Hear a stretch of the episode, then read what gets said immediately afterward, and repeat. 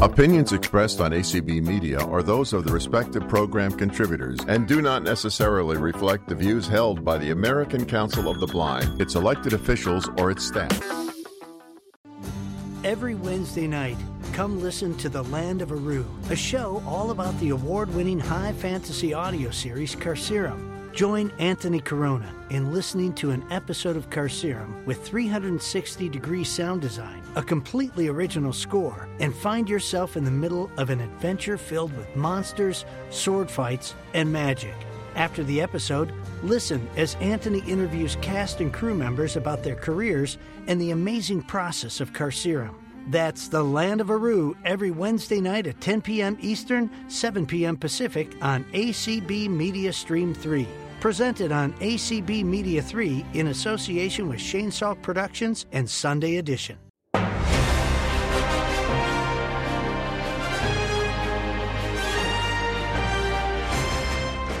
Every week here on ACB Media 1, that's American Council of the Blind, Media 1, and soon after on all your major podcast catchers.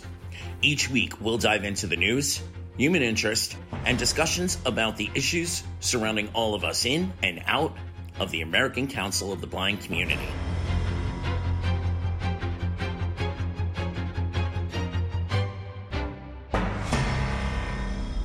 I'm your host, Anthony Corona. And before I do anything else, I have two of the three guest hosts that filled in for me over the last couple of weeks here. And I want to say a huge, huge thank you to Sheila Young, Byron Lee and Andrea DeClotz, who is not with us, but um, you guys did some great work. Um, I listened to both shows and was thoroughly, thoroughly impressed. But it really does feel good to be sitting back in the Sunday edition driver seat. So thank you, Byron. Thank you, Sheila, so, so very much.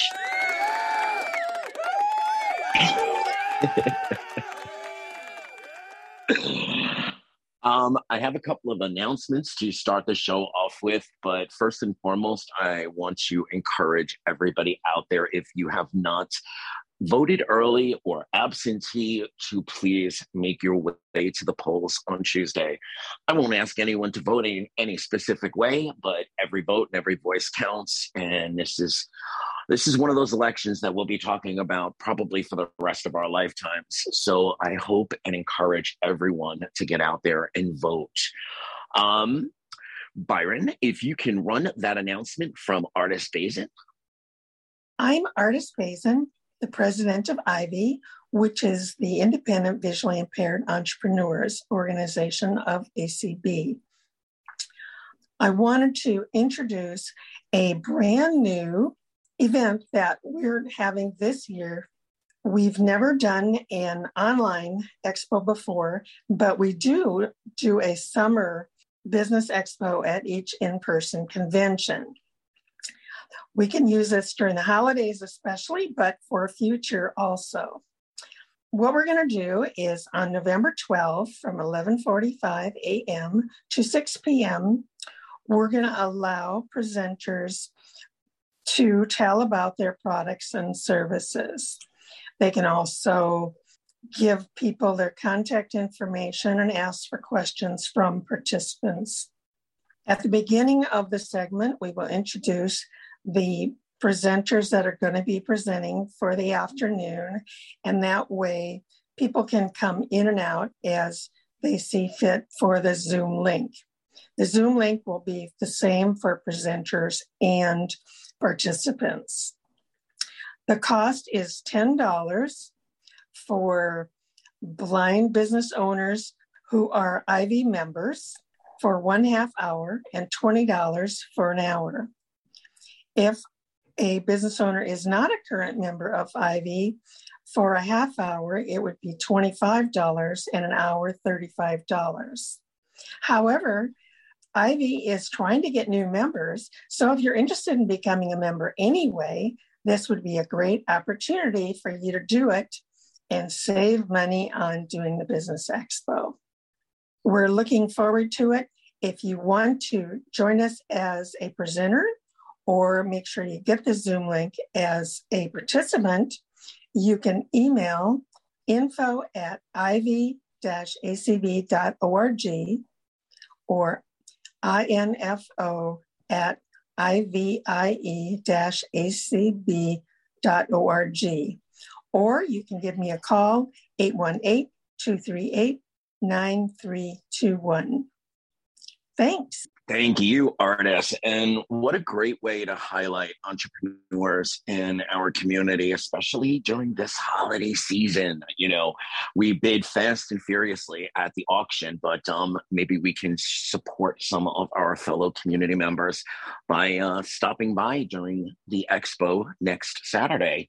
Um, I also I heard one of our BOP members come in, I also wanted to shout out and highlight the first member at the mic came out this week, and it is none other than Lucy Edmonds. It's a great little piece. Um, there's pictures, there's audio, as well as a transcript. So please, if you have not subscribed to ACB Voices, that is the blog please go check it out and check out Member at the Mic. And um, we've got a bunch of them that are already in production and ready to roll out. So look out for Member at the Mic over the next couple of months. We've got some great folks, a few of them on this call, actually, that um, we get to know a little bit more. We get to know them and, and we get to know their ACB journey and, and whatever projects they may have that are outside of ACB. So, as I said, that is ACB Voices um, please go check that out. All right. I am usually not this enthused about a program that I'm not hosting or, you know, somehow a part of. no, I'm kidding. But I am very, very excited to introduce something that's happening this coming Wednesday night. And I asked the person who brought the idea to life to come and talk for a few minutes about it. And I know Gabriel is already here. He may want to chime in and speak a little bit about it. But um, welcome, Debbie, Debbie Grubb. Thank you all so much. I just want to say that I have had gay and lesbian friends since I was a little kid. I knew kids who grew up. And so it's been a natural part of my whole life. But I have to tell you that I blush to say that until recently, I did not realize how bad things were in the 20th century for people who chose to love and be with people that was not in a certain time, quote, the norm, quote, whatever in the world that means. And I read an article not long ago about the Stonewall Inn issue. And do you know, if you don't, or if you don't remember, that as the last third of the 20th century dawned, people who cho- chose to follow their hearts and live with people and love with people in a way that was not, quote, accepted, were considered mentally ill, were not allowed to sit in a bar and host a beer or a glass of wine with people that they cared about, were in fact in, about ready to lose their jobs if it came out that they were living in a certain lifestyle. And so what moves my heart and why I went to Anthony and practically begged him to do this, although there was a lot of begging, but I'm so passionate about this, I can't begin to tell you. As I have lived these years and have seen the history and have seen where people in the LBGTQ movement have gone, it seems to me that there might be some lessons that we, who are also misunderstood, people with sensory impairments are some of the most, as you well know, misunderstood people ever. And so I asked, I asked Anthony if we could bring back some of our friends who have done programs. And, and one of my very first choices was Eric Marcus, who does a phenomenal podcast on making gay history. What a storyteller he has.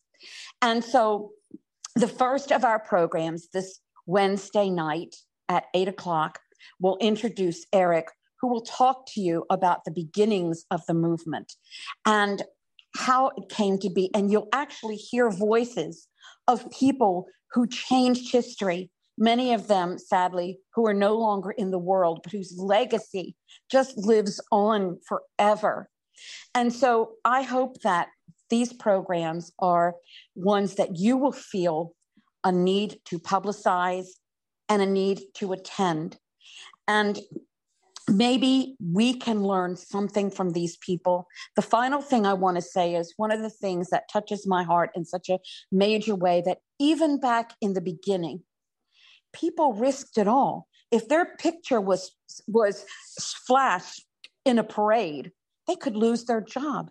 And people came and they supported each other and they cared about each other.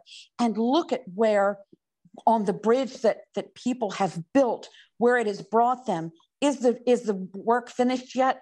By no means. But if we can see how far they've come, and if we can take some of the planks of the bridge that they have built and make it our own. So I, I just hope that you can catch the vision for this and understand how crucially important it is that we learn from people who have been misunderstood and treated badly in, in very many similar ways to us.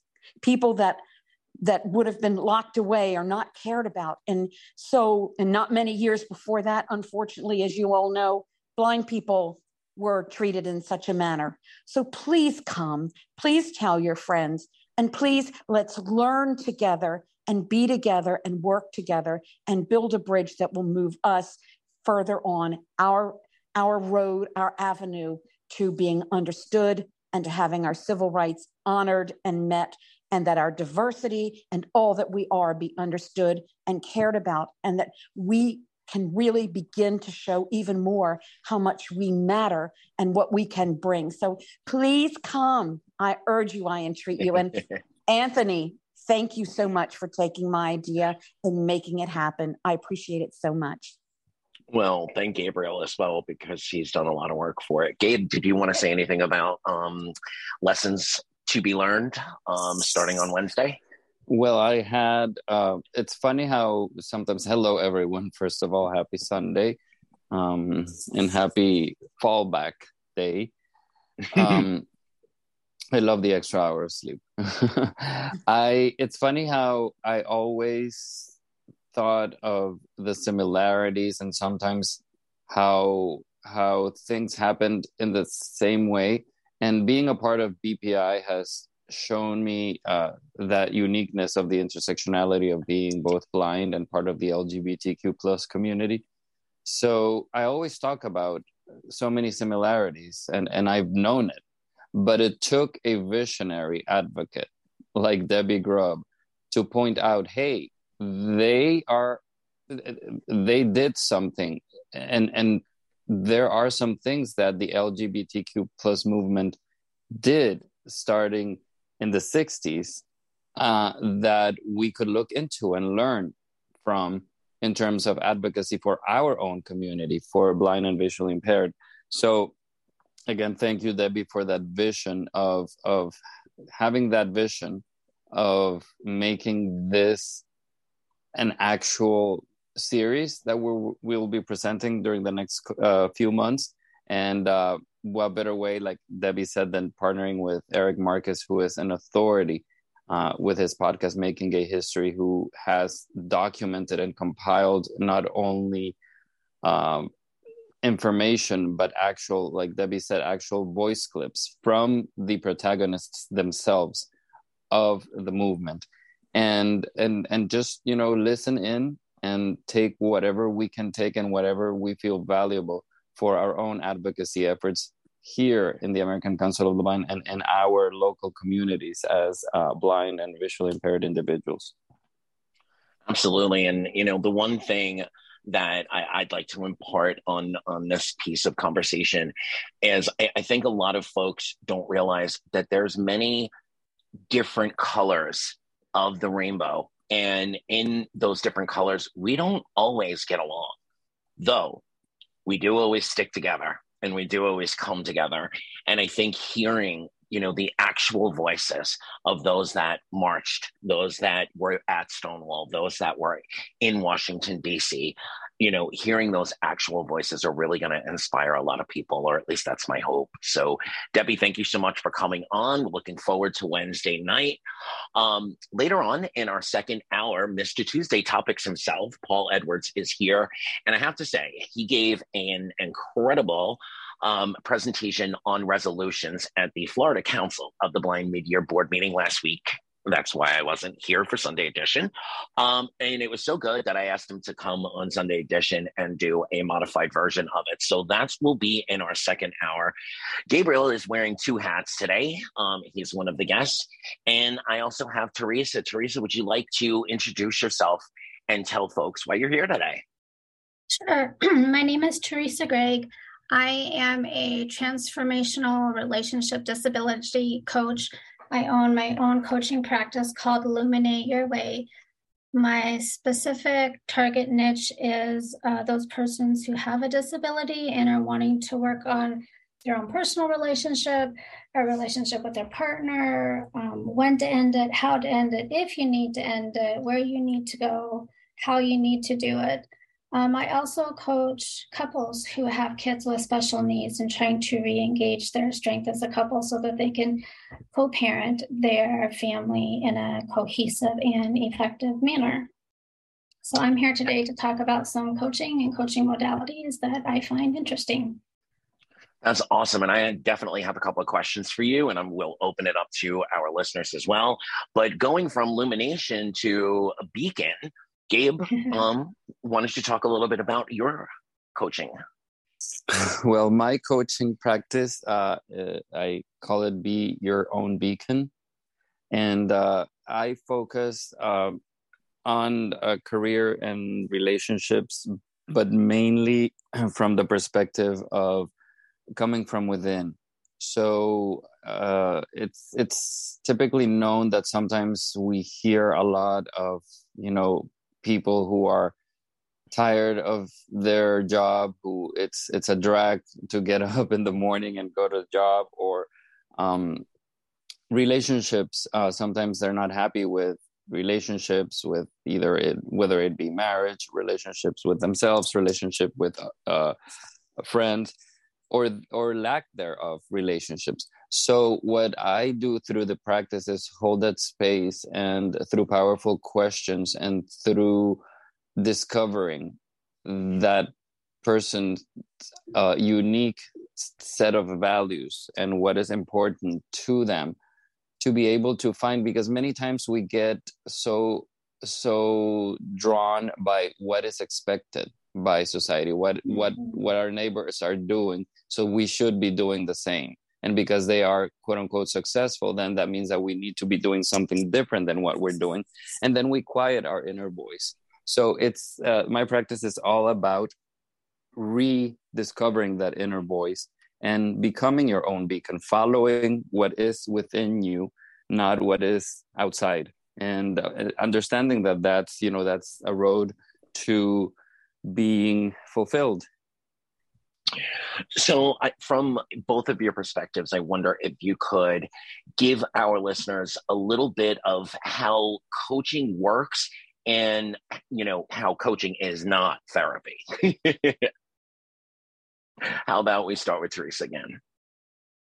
Um, so coaching, I tend to approach it the same way Gabriel does. I think understanding your values is the most essential piece to building a foundation, to understanding where your roots are, um, what your tribe is, how you want to be connected, how you want to communicate, so he is right. It is about finding that inner voice. It is about being still and enjoying each moment that you're in and maximizing it to uh, the most that you can get out of it. So, understanding where you're coming from, where you want to go. Um, I think, especially in today's world after COVID, I think communication plays a vital key in how our relationships exist or don't exist. So just understanding some of those fundamental things and being your best advocate for yourself. So coaching gives you that time and that space for you to become vulnerable, for you to explore who you are, who you want to be, and then how to get there. And we try to hold our clients um, accountable. We give them that that space and that freedom to express it and get to know themselves again, so that they can begin to move forward. Gabriel, love uh, what Teresa say said because I, uh, you know, definitely uh, follow that approach as well. Coaching is uh, first of all safe, uh, holding that safe space for the person, the clients to feel um, to feel good with being vulnerable, with expressing their thoughts and feelings that probably they cannot express elsewhere uh, due to fear of judgment or fear of not being accepted. Um, also, the the practice of coaching actually um, has it, it's it's one of the one of the most important aspects that I loved that I learned when I went into coaching. Um, you know, a lot of people told me, um, "You give such good advice, and you're such a good listener. You would do great." And when I went, I was so excited. And the first thing I learned that coaches do not give advice because then that defeats the whole purpose of coaching because coaching is allowing the person to discover their own advice. And I, and and the way I like to to refer to it is like a coach at the gym. You know a coach at the gym is not going to be lifting the weights for you. A coach at the gym is going to make sure that you're lifting the weights in the right way so that you build that muscle. So once you're outside of the gym you have that muscle memory to lift those own weights so basically once you leave the coaching practice i love to say that the best part of coaching is what happens when you're not during session because mm-hmm. that's when the actual muscles of that person are growing and taking whatever they learned about themselves through the coaching practice and take it and apply it in their day-to-day lives and that be career relationships job uh, life satisfaction mm-hmm. uh, etc um, the difference is uh, with therapy i don't like to uh, you know because i i only know about therapy what i've read what i've studied uh, myself having been in therapy uh, due to vision loss due to um, sexual orientation uh, coming out etc um, what i know about therapy is that therapy does have a little bit more of a component of an advice from the therapist. The therapist kind of holds your hand and tells you where to go and how to go and kind of like directs you which is their job. And also uh, most times in ther- when you end up in uh, therapy, uh, therapy supposes or parts from the premise that there is something that needs to be fixed, that there is a little flaw or a big flaw or something that needs to be changed or fixed. In coaching, we do believe that uh, we don't believe in things needing to be fixed or changed. We believe in movement. Uh, you're in point A and you want to get to point, point B uh, you have what it takes to move to make that movement why are you not doing it and allowing the client to discover why are they not doing it and how they will do it and like teresa said holding them accountable of course to to uh, to make sure that that once they come back in the next session you see the progress because that's that's all that it is it's the progress and movement forward i'm guessing that means homework huh sometimes, yes, yeah. yeah, sometimes, yeah. so I, am fond of of telling folks that you know I have three voices in my head at all times, but I realize it really is only one voice, but it just takes on different tones and tonalities. Um, is coaching something that that helps you distinguish what the voice inside you know can do for you or can be for you? Mm-hmm. I'm sorry, Teresa. Did you want to go? No, you you go, and then I'll tag on to what you say. Go ahead. Oh, okay, perfect. Yes, I I love when people bring up those voices because um, the most powerful of those voices are typically um, we call them saboteurs, oh. and it comes precisely from the yeah from the word from the word sabotage. Uh, because uh, those inner voices mostly uh, you you you you hear them as friends as you know allies because you you they are preventing you. Oh don't take that risk. Why do you want to do that? It's safe where you are right now uh, no don't leave that relationship. What are you going to do by yourself? You know so saboteurs tend to come across as voices who keep you uh, safe but in reality they are voices that are holding you back. And uh, it's important to recognize you know that's one of the things that um, we uh, help our clients understand to recognize when a voice is a saboteur and when a voice is holding them back from what they really want to do Teresa. And it, it's also a fine line with the saboteurs because originally you have saboteurs because they were protecting you at some point during your life.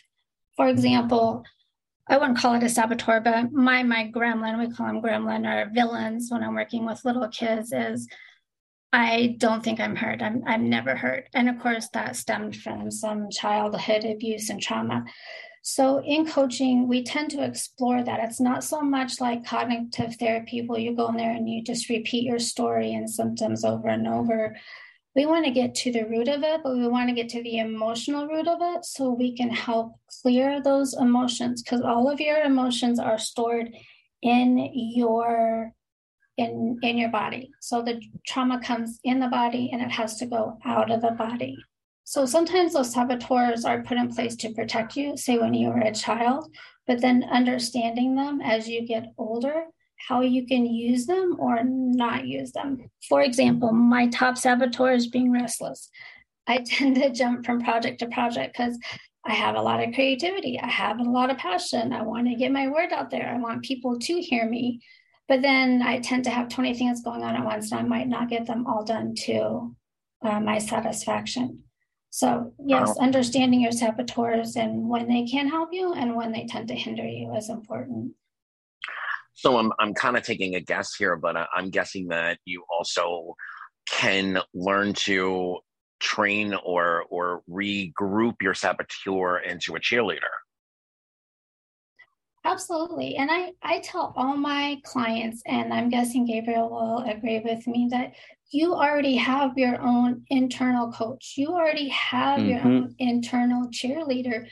You just have to take the time to take a deep breath and to listen because your body has all the answers you need for your heart, your mind, your soul, whatever you're dealing with. As long as you can make that connection. And through coaching, that's how we try to help our clients rediscover that connection. So yes, totally oh, agree with. Uh, I'm sorry, just totally agree with Teresa. Um, we we in coaching we're always, uh, you know, we're always in that space where our client has the answers from within.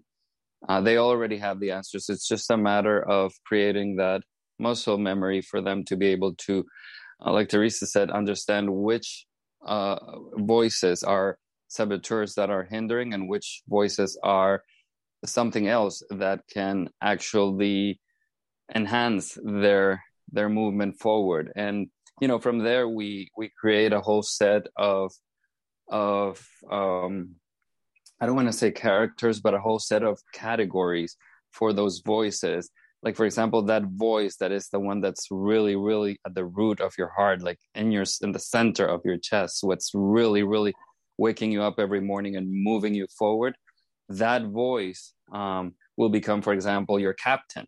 And you know that the captain is the one who is always in command. Uh, but then you may have other voices who support the captain.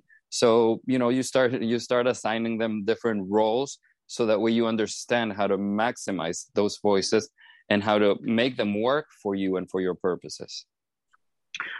So, do you need to have a specific goal to, you know, to be effective with coaching, or can it be something vague like, I just want to be more productive. I know there's more in me, and I want to, I want to be more productive, or something of that, you know, matter, you know, more vagueality. It can go either way. As a coach, we try to help you pinpoint to a specific goal because once you start attaining those simple goals and completing them you're going to gain more self-confidence and be able to do some of that that on your own so yes it can be it can be vague but as coaches we try to either plant the seed or get you to be a little more specific so we can work on some of those goals and have action plans to get you to where you want to be. And sometimes it's pretty amazing in coaching. You may start out with one topic and you just went down a mm-hmm. whole nother road you didn't even know you had in you. yes. Mm. Couldn't agree more, Teresa, because, yeah, sometimes, you know, uh, they come with, uh, you know, what we call a big agenda, which is like the big picture. That big agenda is is just formed by by little activities and little things that build up to that big agenda. So, um, like Teresa said, what we try to do also is not only pinpoint those smaller activities or smaller components of the big agenda, but we also try to correlate and see uh, if you know and, and, see if this is what they want to do. For example, um, a, a, small question or a, a focus on a smaller item rather than the big agenda uh, will take a person to discover why is this important for me? Is it really important for me? So from there like teresa just said they may shift their perspective and said you know what? Actually this is not so important for me. What i discovered is that this other thing is more important for me.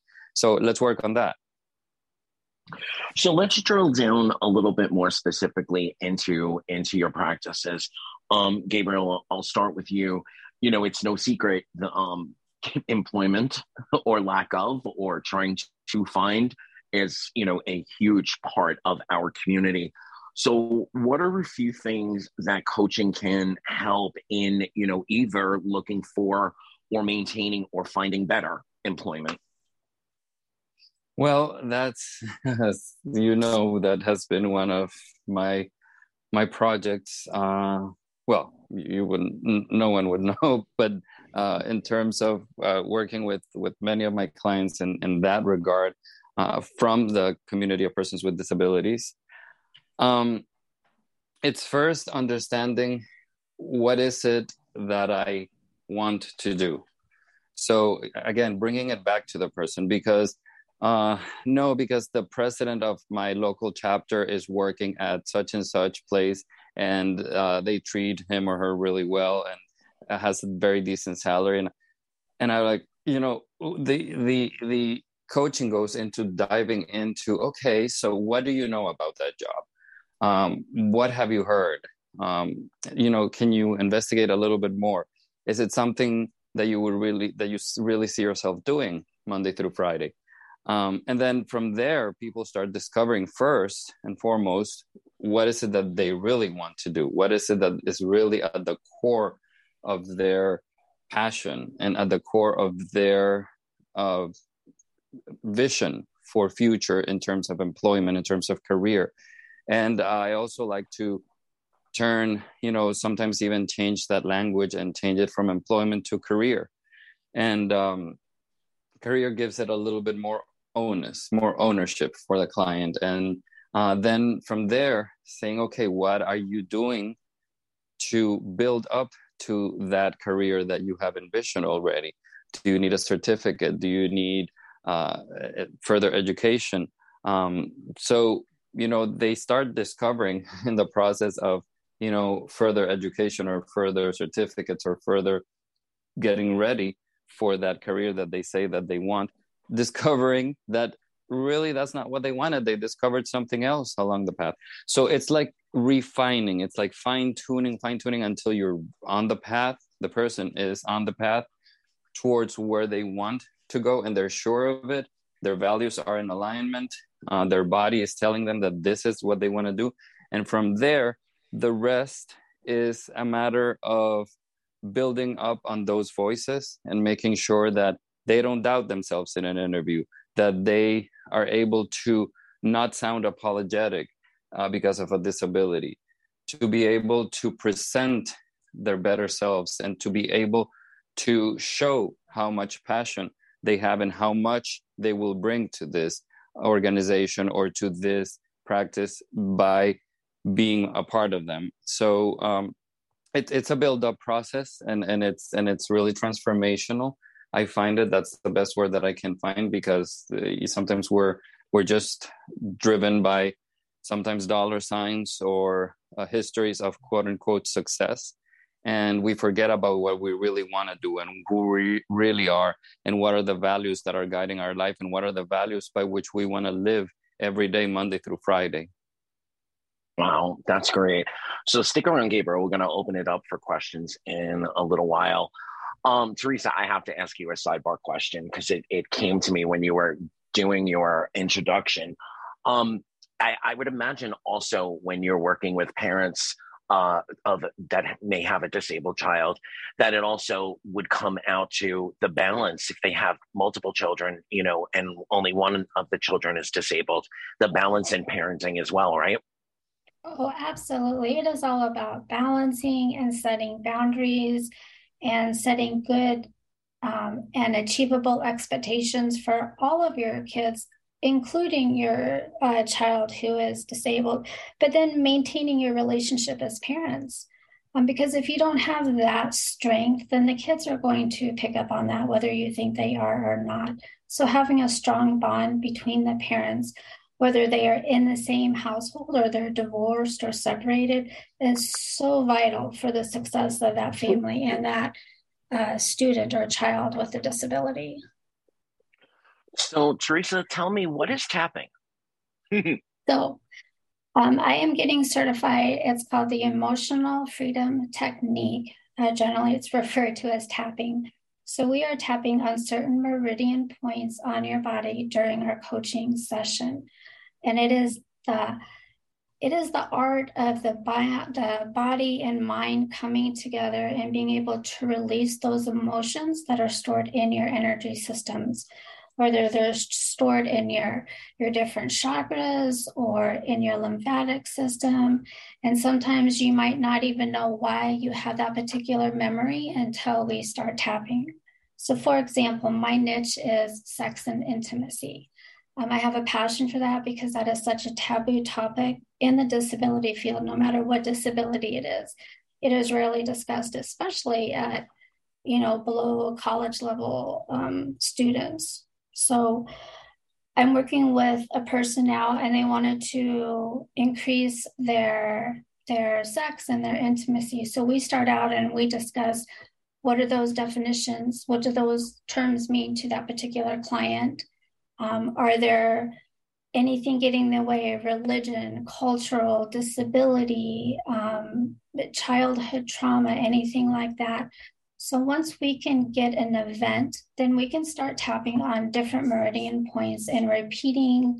Um, we call it a setup statement. So you're tapping on the side of your hands, on the top of your head, on the inside of your eyebrows, on the outside of your eyebrow, all down through your face. And that like resets your body's emotional barometer for you can let some of that out and you don't verbally have to keep retelling the story over and over because now you have that ability to release that emotion so you can move on to something bigger and better. Wow. and sense?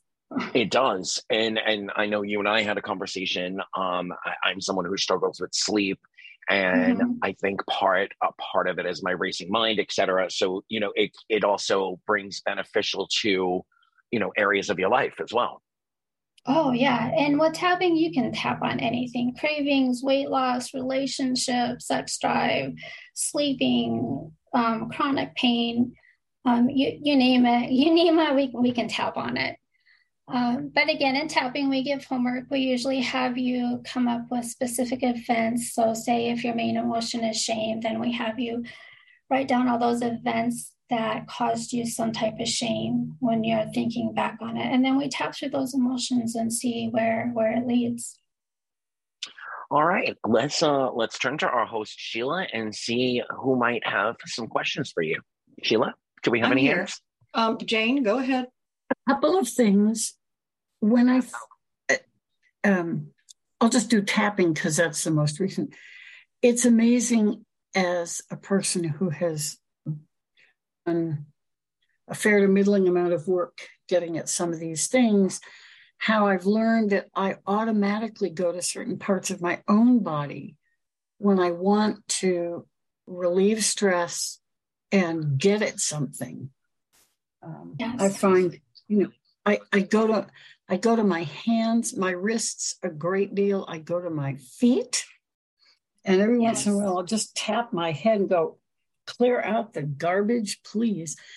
That's one thing. So I, I think a lot of us, um, I, I suspect that a lot of us may be doing some elemental stuff, but we don't even know that's what we're doing until somebody like you, Teresa, points it out and says, hey, we can go further. And then coming back to opening up language. People have so little language to really speak their being or their issues into being. When I think of, and I want to say, uh, turning back to voices, um, the voices may be inarticulate. They may be, I don't, I don't know the right word. I, I know the voices I have in my heart and life are very specific. Um, and they don't, oh, I don't always have one captain. It depends on the issue, what, what I see going on. Some of the voices are things like age, disability, culture, race, ethnicity, a, a whole string of things. There are 30 of them. And sometimes they're just like having this big congressional meeting. and my mind has to sit back and let roll. And and and I can do that now at this point in my life. In my family of origin growing up, the question of the day always was, well, Jane, or my brothers or my sisters, what's on the schedule for you? And how grateful I am today, finally, at age 75, I can say, I'm available and wow. to have some peace of mind about mm-hmm. that that's pretty pretty huge pretty, that is, pretty... that's some great self-awareness yeah. anthony can yeah. i say something absolutely so just just to give our, our listeners some helpful hints so if you ever get to the point and you're in the middle of a situation and you're having mm. these voices and maybe they're not doing you any good is to take a timeout so if you start concentrating on tapping your fingertips together or if you don't like tapping on your fingertips on the side of your hands or on the top of your thighs, those are some really good uh, stress points there. Or humming. Humming is a great release of energy to help you get refocused to where you want to be going. So there are some. That was that was the the next thing I really wanted to say was. Did we lose Jane? All right. Well, thank you, Jane. Um, Sheila, do we have any other hands? Nope, not at this time. All right. Well, one thing I definitely want you guys to do is give out your information, illumination and beacon. Go ahead, Teresa. Um, so you can reach me. It's going to be a long email. It's Teresa at lumineyourway.com. So it's T E R E S A at Lumine is L U M I N E yourway.com. My phone number is 402 980 9980.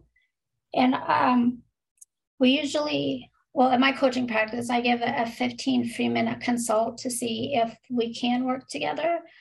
Um, and then I also give an additional 30 minute discovery session, especially for my tapping program as a student to see what we want to work on. And there's no charge for those two. Awesome. All right, Gabriel. All right. So um, you can, uh, I have a couple of ways you can reach me. You can either go to my website, which is www.beyourbeacon.com. And that is, you know, just as it sounds, B E Y O U R B E A C O N dot com. My email address is gabriel at dot com. And uh, is it okay to give the cell phone number or contact business, number? Yeah, your business number is fine. Business number. Well, well, I'm I'm just gonna stick to those two because I don't have a business number. I use my cell phone. but Gabriel at beyourbeacon.com is where you can find me. And of course, you can always use the Sunday edition AC at Gmail address, and I can um, link you up with either of these two fine coaches. Um, do you guys want to give any final thoughts or a final pitch for your services? uh, well, I I would like to say, um, just like Teresa, uh, uh it's you know it's it's a, a common practice that we learn from our from our trainers and our you know who are amazing amazing have decades of experience under their belt. And uh, there's you know uh, practice of also um, that first uh, how teresa calls it the discovery session we call it either discovery or exploration is so important. First to discover fit and to find out uh, more about the person and for the person to find out more about us as coaches. So, yes, I also uh, follow the same um, pattern of that first session, mentary.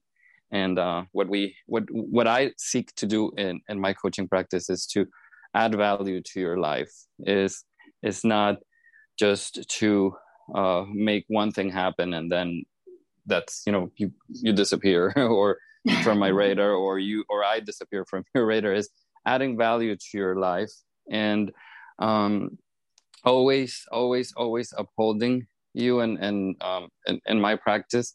Uh, i have three kind of cornerstones uh, that i learned throughout my studies and my certification that i will always hold you as my client um, naturally creative resourceful and whole. So that is just how i want to close to make sure that everyone knows that uh, it, it, it all comes back to center it all comes back to you to yourself. Very nice. All right. Well said gabriel. Thank i'd you, like to say passion. I just i would love for people to find their passion whether it's as in their relationship job but whatever whatever they need in the blindness community in the sighted world i think we all need a little more passion and a little more hope. And that's what i would like to offer people that come to me. So thank you for this opportunity anthony. I really appreciate it. Absolutely. Thank you for for joining us. You know before you go I, I definitely one thing that stood out to me when you were when you, you were both giving your introductions and and throughout the conversation um, I love the idea of of working on your relationship with yourself. Um, and and I would imagine again, you know, I'm I'm with Gabriel, so I, I get secondary kind of um, information through him, but I, I would imagine that you know the working on oneself makes working on everything else just a bit easier um, and just a you know a bit more fulfilling. Absolutely. Yeah, definitely. All right, let's take one more look and see if there are any hands. No, there aren't. All right. Well, then I hope you get a bunch of folks at Be Your Beacon and I'm sorry, Illuminate the Way. Is it? Lum- illuminate your way. It's Latin for light, light your way, illuminate your way. I did it because awesome. it rhymed. I like the way it flowed. So illuminate your way. All right. Well, thank you for joining Sunday Edition today. I hope you get some uh, some good folks that will come your way for some great coaching. And um, thank you for having us, later. Anthony. yeah, and thank you, Teresa. It was a Thanks, pleasure Gabriel. to share this space with you, and uh, let's connect. Awesome. Sounds good. Thanks, guys. Thank you. All Thanks, right, Anthony. Bye. Thanks. Thanks, everyone. Oh. I'm going to switch to the A lady now for the rest of Sunday edition. and you're in excellent hands. You're in the expert hands of Mr. Resolution himself. So you're in for a treat. yes. Thanks again. Thank you. Thank you. Thank you, Teresa, as well. Well, fellow ACB media show host, and um, wow, I guess. I guess that moniker, Mr. Resolution himself, might uh, might end up sticking. I know that um, many of us around the country reach out to um, Mr. Paul Edwards if we're considering a resolution or to maybe look at it and suggest edits, etc. But um, he gave a, a, let's use the word illuminating. I like that. He gave an illuminating presentation last week. And so, welcome back to Sunday Edition, Paul. Thank you, sir. Glad to be here. And um, hello, Miss Host, Miss Sheila. How are you? Hey, Paul, I'm good. How are you? I am well. Um, I, I, I just have to ask. I, I, I don't think I'll get an answer now, but um, I, I, find Gabriel's um, four-letter moniker interesting. Be your own beacon. I I always knew that phrase as uh, "bring your own bottle." and, and I I have to stop myself from thinking about bacon every time he says it. So I guess it evokes something different in all of us. you know, bacon goes with everything as far as it I'm does, concerned. It does. Bacon Yeah. Be your own bacon. Yeah. As in as in Francis. well, Paul, I'm hoping that you can um, start out by, and someone asked before we came on air if you can talk about what happens after the resolution is actually passed. But I'm hoping you can start out by telling us why, you know, what are the reasons to actually craft a resolution? I think I think that there are there are a few reasons, and and when I did my presentation in in Florida, I talked about some of those, and let's list five. Um, the first reason is because you want to put down on paper uh, a policy that you want the organization to follow. So there have been resolutions that the American Council of the Blind has passed that relate to what our attitude towards civil rights is, um, not necessarily about a particular bill, but our attitude towards civil rights or our attitude towards um, towards dealing appropriately with folks from uh, minority groups. Um, these aren't these aren't resolutions that call for us to take action. Instead, they're resolutions that kind of create a spot for the organization. Second kind of resolution, or the second aim of a resolution, um, is to identify a problem and suggest solutions. And that's the most common one.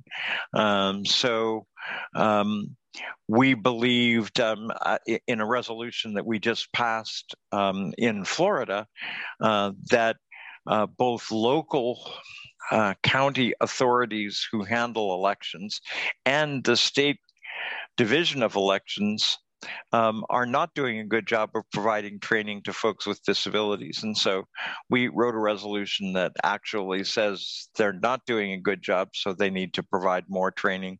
And um, and but it, it went beyond that because we also said that our executive committee um, ought to uh, develop uh, a document that they could share uh, along with uh, other other organizations within FCB with local chapters so that they'd know how to interact appropriately with their with their local county supervisor of elections.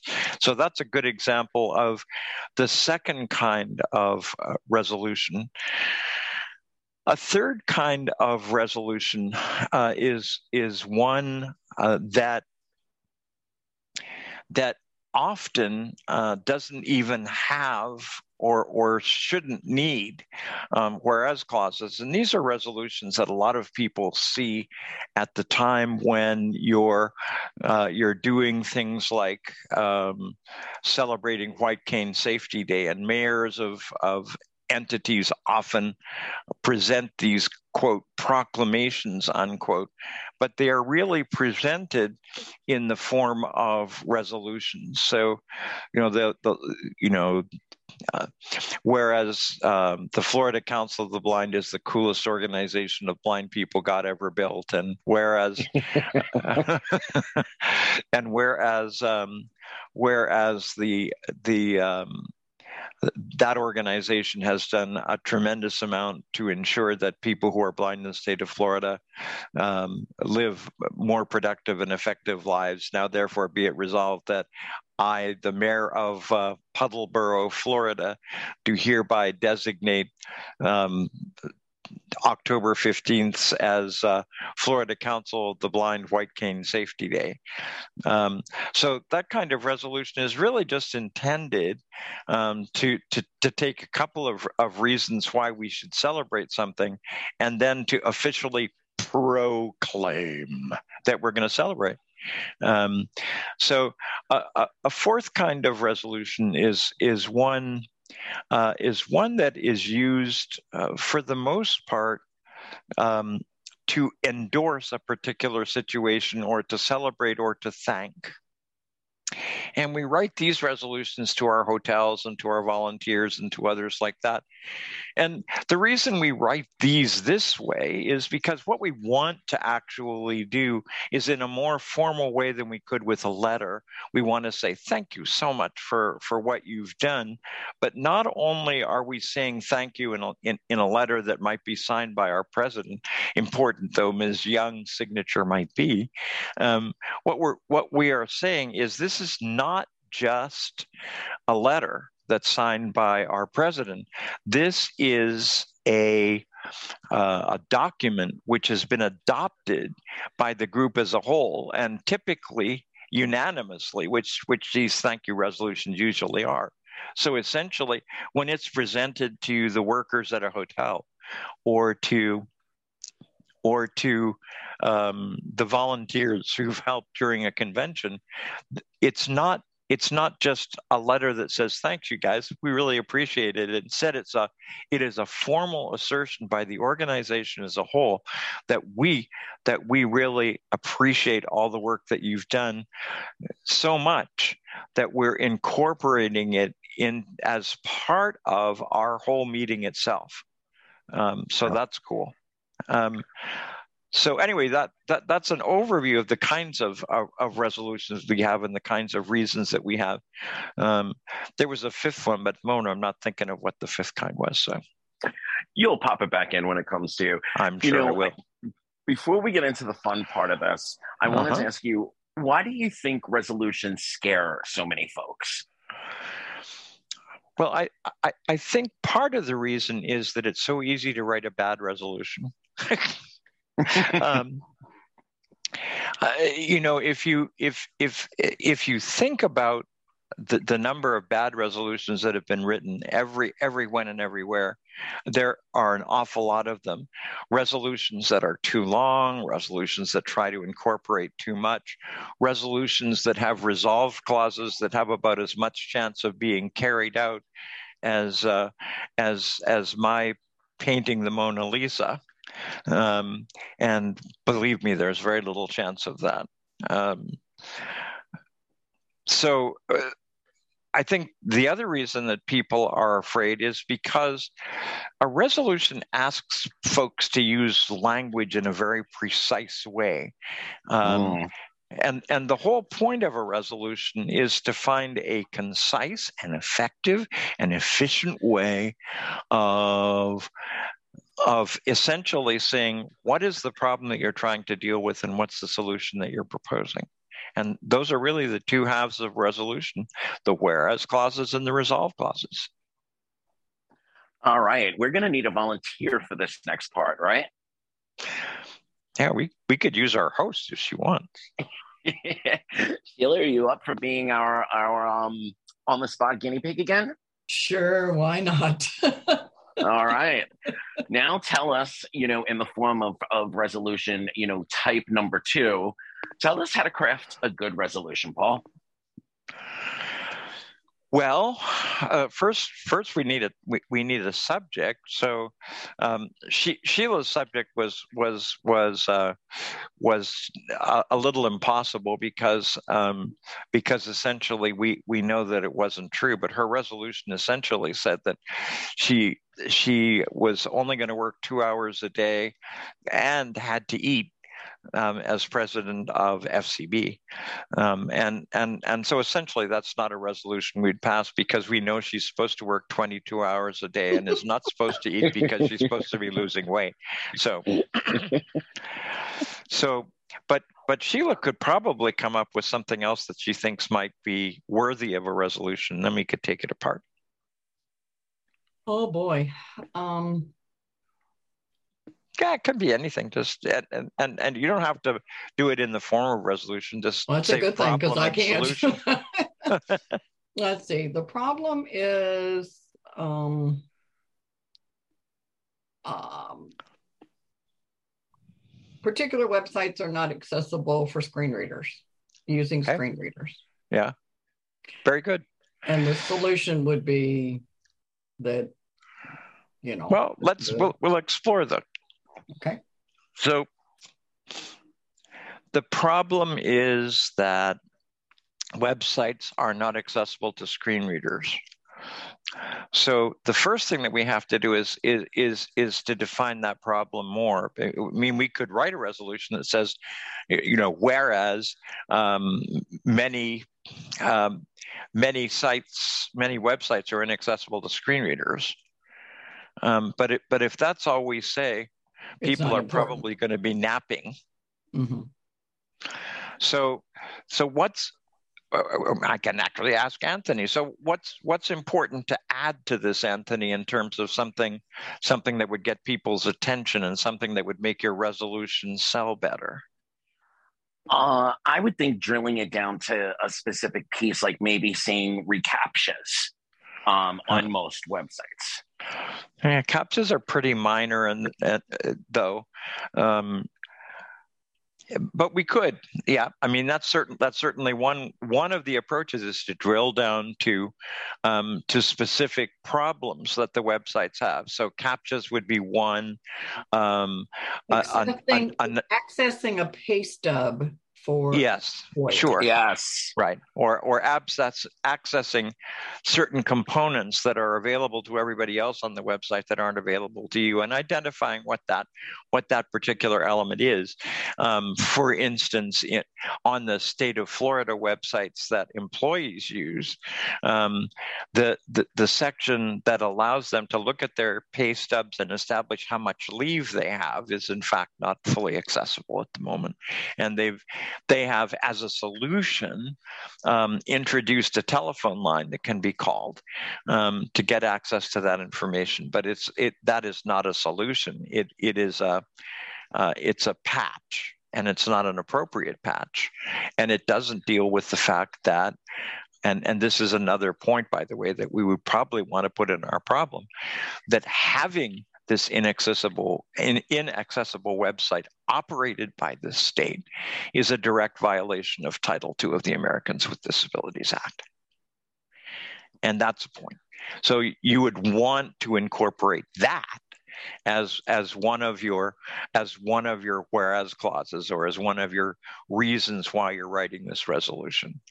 Um, because the americans with disabilities act as as everybody knows was passed in 1990 and most of the regulations were passed or available by 1992 or 1993 so clearly 30 years later um, the state of Florida has had lots of time to make its to make its stuff accessible.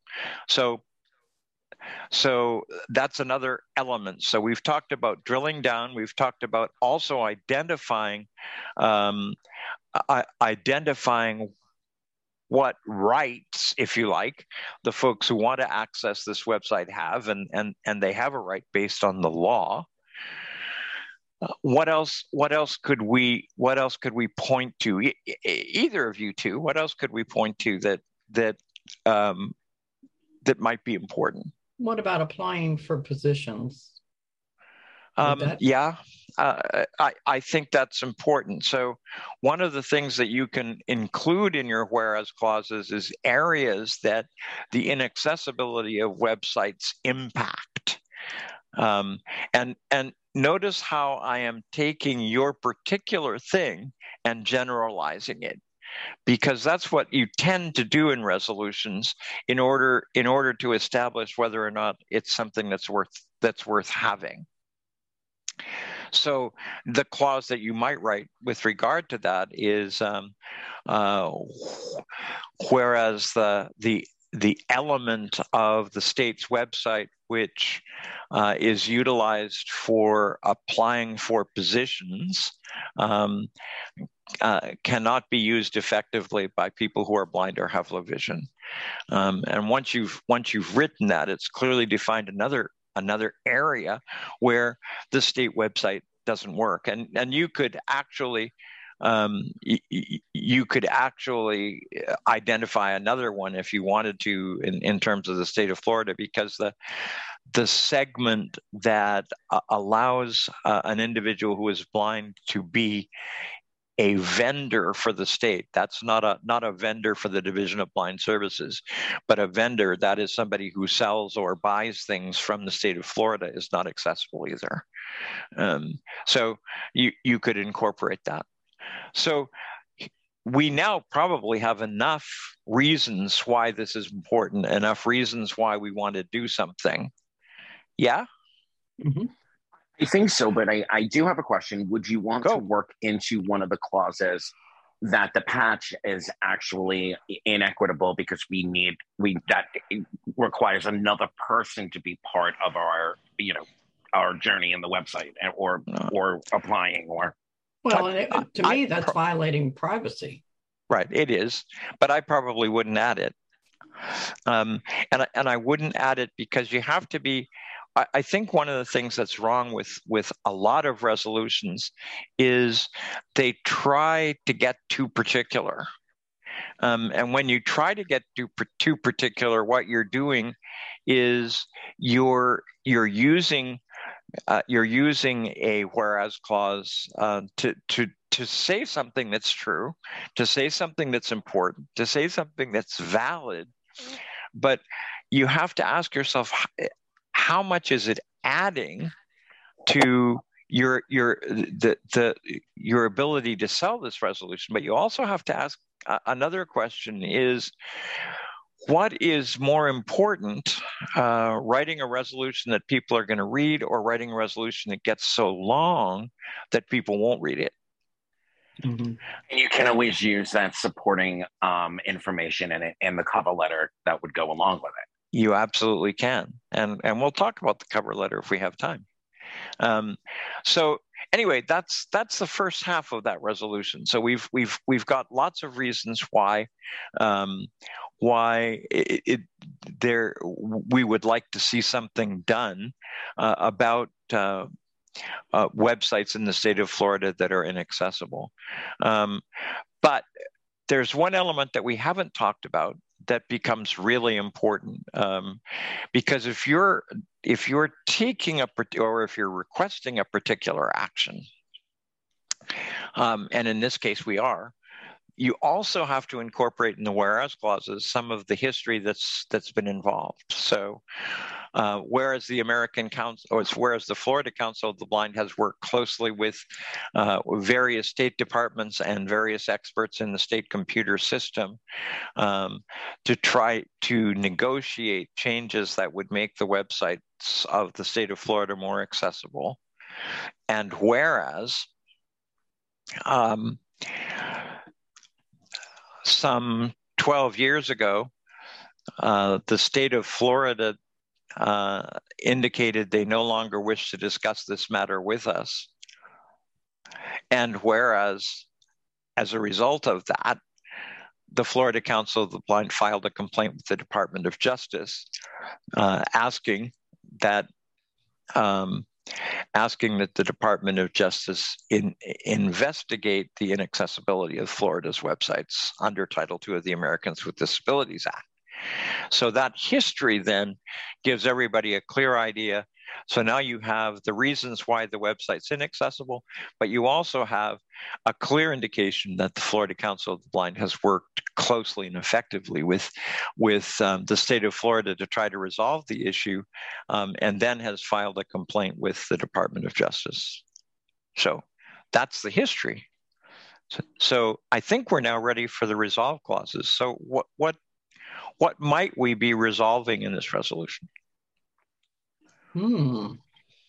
An independent review by folks that are blind and low vision to no um, that they would be that they would be utilized I think that's fine. I think that's fine, except that we except that we already know the website's pretty screwed up or that the websites are pretty screwed up. And and we could go a lot further. You know we could we could talk about databases that that um, the state of florida has introduced that have caused blind people jobs. We could uh, i mean there are just all kinds of things about the uh, about the the computer interface that the state's created um, that have made it inaccessible. So um, so uh, while I think what you're suggesting is is certainly an appropriate thing to do earlier on in the process, I think we're past that point now.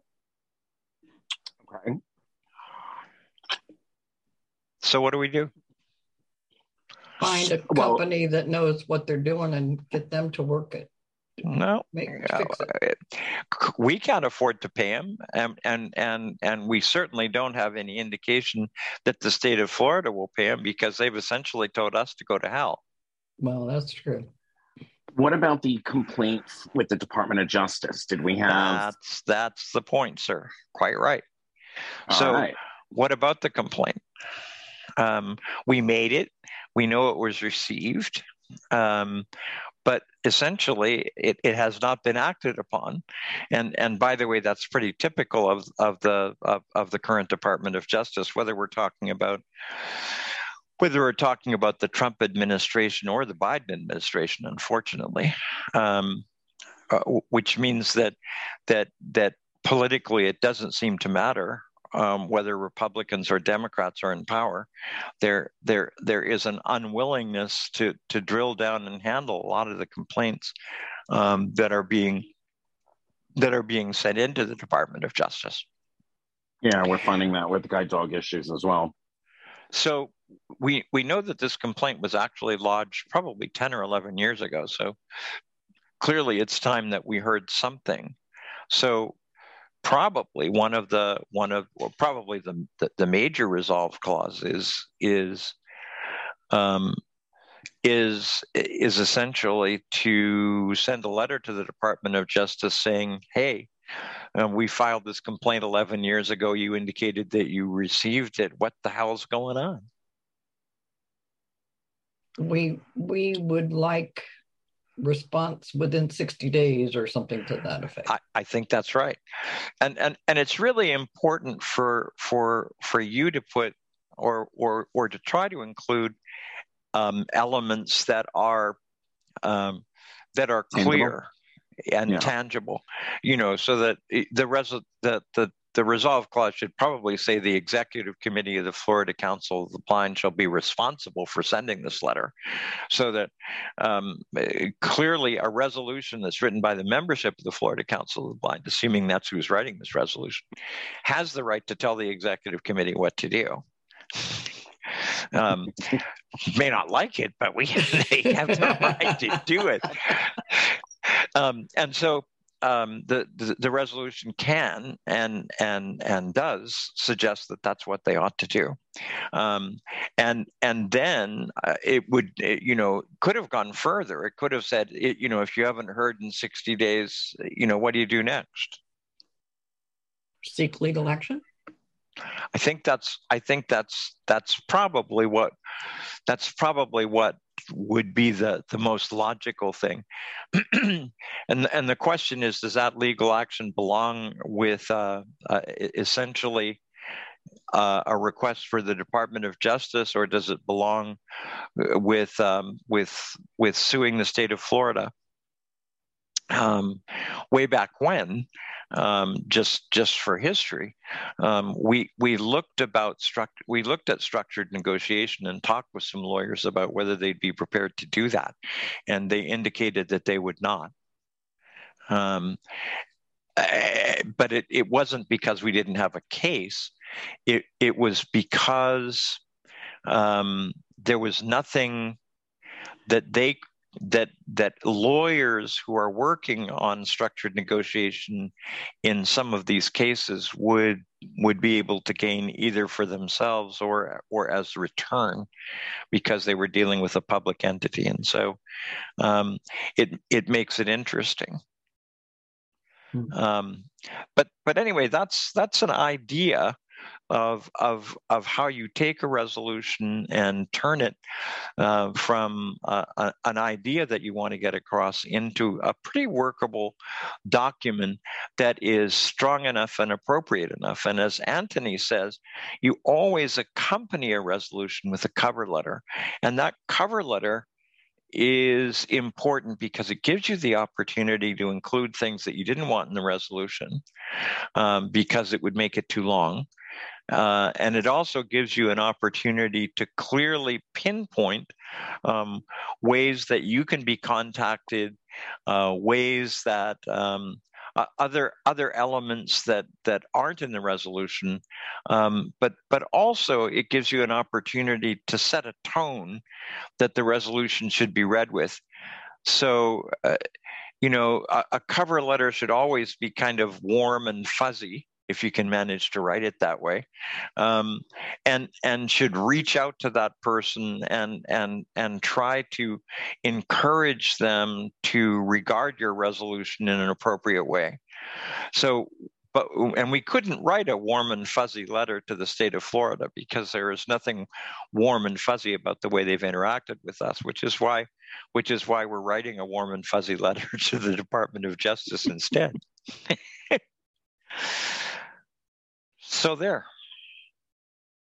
All right. So going back to the question that came up before we we went on air today, what happens with a resolution once it's passed? It it it, it depends on three major things. The first thing it depends on is how you write the resolution if if you if you write the resolution one of the things that you can do if you choose is to is to drill down as we did with this resolution and say who is supposed to do what when uh, and and and when they when they expect to hear something back. And and and that's what we did with this resolution. But a lot of resolutions particularly the policy ones um, don't don't usually have uh, any immediate re- any immediate requirement of what you have to do. But I think it's important to recognize that resolutions are the very center of what an organization stands for. So if you pass a resolution as the Florida Council of the Blind or as the American Council of the Blind, you're in effect saying, this is who we are. This is where we stand. This is what we want. And it ought to be important for the staff and or the leaders of the organization that have to implement that resolution to do something with it. And if they don't and they sometimes don't then there ought to be some kind of recourse that members have or that the organization has um, to um, to deal with the fact that the resolution has been worked on and has passed and has essentially sat in somebody's outbasket and had nothing done with it. So, one of the things that that organizations have done, the Florida Council of the Blind uh, is is certainly probably going to think about this, and the American Council of the Blind has already, to a degree, done it. Is to require the leaders of the organization to um, to look at the resolutions on a regular basis. So there was uh, a, a, board motion passed or an ACB resolution, and I can't actually remember which, um, some 10 or 12 years ago that said that at every board meeting, um, uh, the staff was required to report on how they were doing in terms of implementing resolutions. Um, and I think it's important to have something like that because it ensures that that you're not wasting your time writing a resolution um, and and that you expect that resolution to actually have some impact and and and at least be followed through with by whoever's responsible for doing that. In the case of the Florida Council of the Blind, it would be our executive committee. Um, but an, another thing that um, that should happen uh, I think, uh, is that perhaps every convention there should be a report from the executive director or from the president uh, about what's happened with each of the resolutions. You know, in Florida, we don't pass that many. Um, so maybe three or four at a convention if you exclude the thank you resolutions and three at our board at our board meeting. So maybe seven that the president would have to report on, and that's not too onerous. Um, and and and I think it's it's pretty easy to report, but it's up to the membership. I think um, to clearly and unequivocally demand that they know what's happened to the resolutions that they have spent their time working on during a convention or a board meeting. So, yeah. So we heard a lot this year about prioritizing them and and giving them, you know, a a priority label or to, to use layman's terms. So um, can you talk to us a little bit about you know what goes into it, how they prioritize, how the leaders of the organization prioritize? Well, um, I'm. Uh, it, it, it used to be um, an interactive process where someone from the resolutions committee uh, and a board liaison that was a part of the resolutions committee and often the executive director uh, would meet before the post convention board meeting. Um, and, and, we're talking about ACB here, obviously. And they would make a decision about what the priorities of each of the resolutions that were passed were. And they would be presented to um, the post convention board meeting. Now, the post convention board meeting doesn't exist anymore.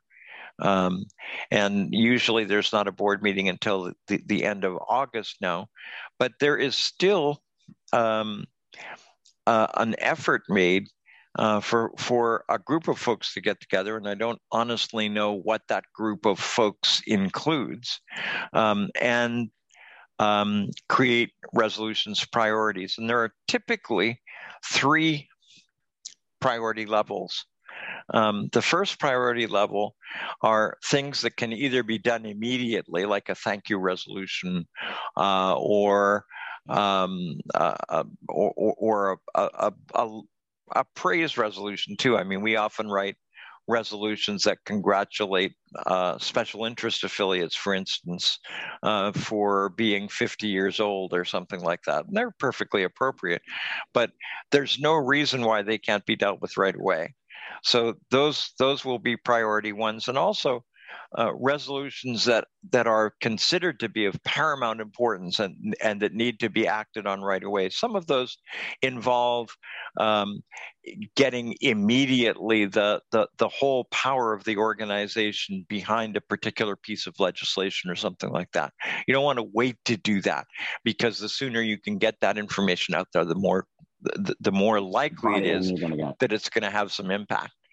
Yeah. So the second priority lo- level is is a level that isn't immediate, but what it does require uh, is some opportunity to develop an appropriate cover letter, has a particular goal in view, um, and and therefore um, needs to be dealt with pr- relatively quickly, but it but it but it isn't so crucial that it happened right away.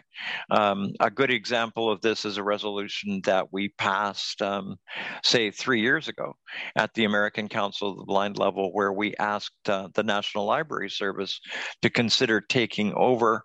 Um, producing the Reader's Digest in Braille as the American Printing House had decided they weren't going to produce it anymore. So, uh, in in that particular case, um, the we passed a resolution. The American Council of the Blind got in touch with the Braille Revival League, um, and we worked together on a on on a cover letter that would go along with the resolution. We sent it in, and um, just just to give you an idea that resolutions sometimes do pay dividends, um, we heard a month later uh, that the National Library Service has agreed to our resolution and took over producing the Reader's Digest in Braille, which is very exciting. Um, and, and it means that resolutions that you pass can sometimes have an immediate and an appropriate and an effective impact.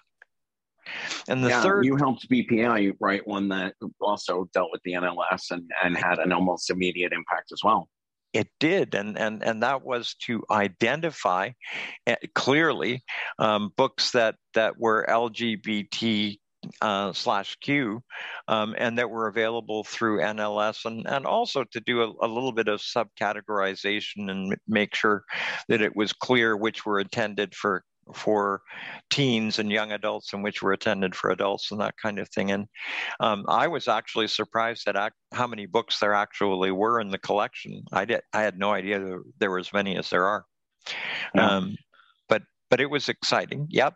And the, the um the third kind or the third resolution's uh, priorities are those that don't require uh, immediate action, but but that may require ancillary actions or actions that relate to them. So, so let's suppose we passed a resolution with regard to treatment of minorities. What we would expect the leadership of the American Council of the Blind to do is to say, these are the policies that the membership have adopted. So, what kinds of changes do we need to make in the way that we run our organization in order to come into line with the position that this resolution, which has been passed by the organization, requires us to take? So, it might mean, for example, that optional membership information uh, about um, racial status and and uh, heritage and that kind of thing would be incorporated into uh, in into the membership form over a period of time. So those are but those are the changes that get made because a new policy or a policy that's different has been adopted. You know, we've written policy resolutions, for example, with regard to minimum wage and sheltered workshops, and what what the purpose of those uh, resolutions has been um, is is to guide our organization in terms of the way that they interact with other folks. Our position is not the same uh, in in this particular case as that of the National Federation of the Blind. Um, we we we think it's not as important for us to be concerned about um, problems that exist in sheltered workshops for other disabled people. And we focus most of our attention on ensuring that organizations with blind employees or, or blind people who are working there um, uh, do as much as they can to ensure that we're not using sub minimum wage certificates. And, and so that's a, a good example of, of how a policy resolution will eventually result in, in a clarification for the staff or for the leadership of the organization on how they should handle a particular issue. So I want to ask you about, you know, we had a very healthy resolution season this year with the American Council of the Blind. Um, and, and a few stood out, but one that I think brought a lot of confusion um, was the providing audio description at you know for all performances across the board. In a resolution like that i guess it would obviously be prioritized at, you know at a level three um because how you know how do you actually propose a solution like that? So, so what is the value of of passing a resolution that you know can't actually be enacted? I think it's a pretty good question. Uh, um so let me let me first start out by by talking about the rules that operate for um, for ACB. Um, as long as a resolution has been presented to the resolutions committee, unless that resolution is with is withdrawn, um, by the maker of the resolution, it is required to go to the floor of ACB. So the resolutions committee at the American Council of the Blind level doesn't really have any choice, and essentially we take we take the same position um, within the Florida Council of the Blind at our resolutions committee meetings.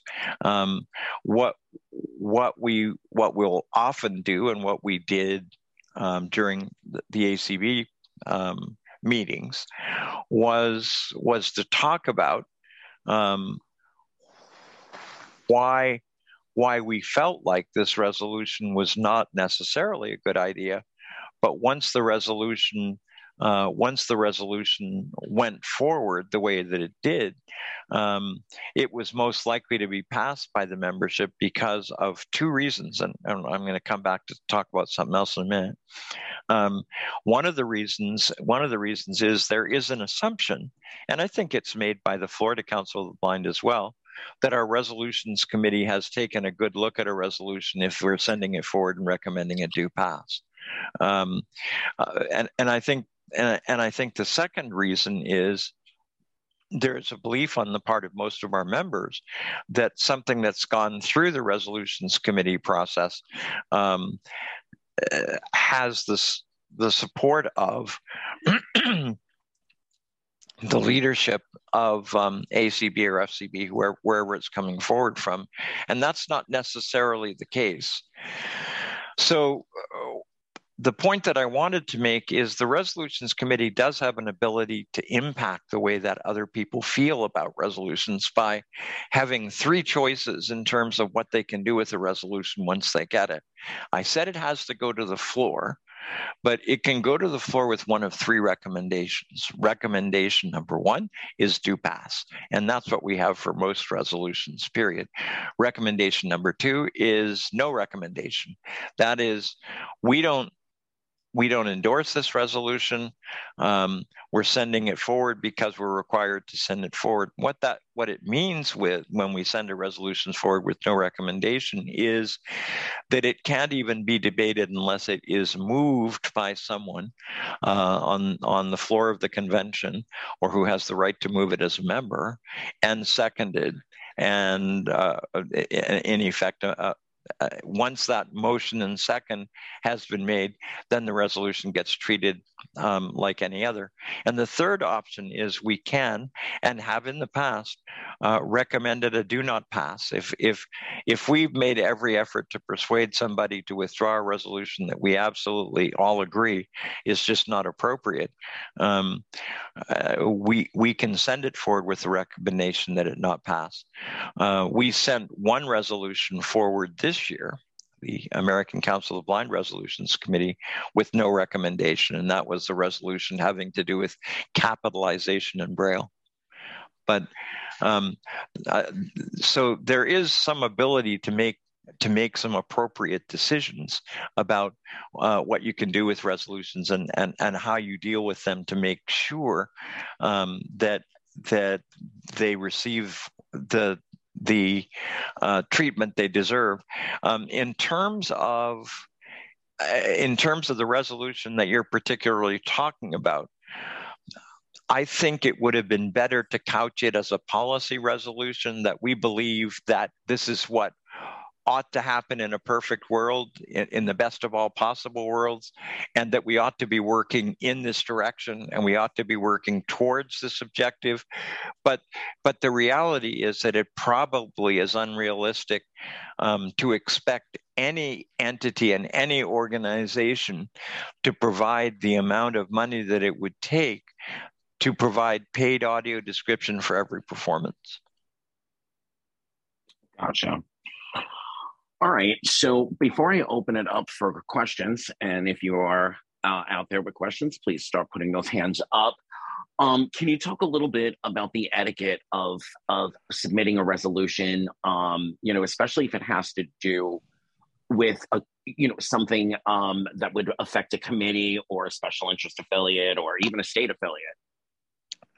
Um, I I don't know that there I don't know that there is any etiquette, at least I'm not understanding any that there would be. I mean, you, it, it is it, it it's perfectly acceptable for a resolution to be submitted that essentially says, um, uh, and and there and there have been resolutions like this that's that you know that says something about the leadership of the organization that that we don't like, and that we want to see change, and you know the the the the the blindness community within the organization has the right to defeat it.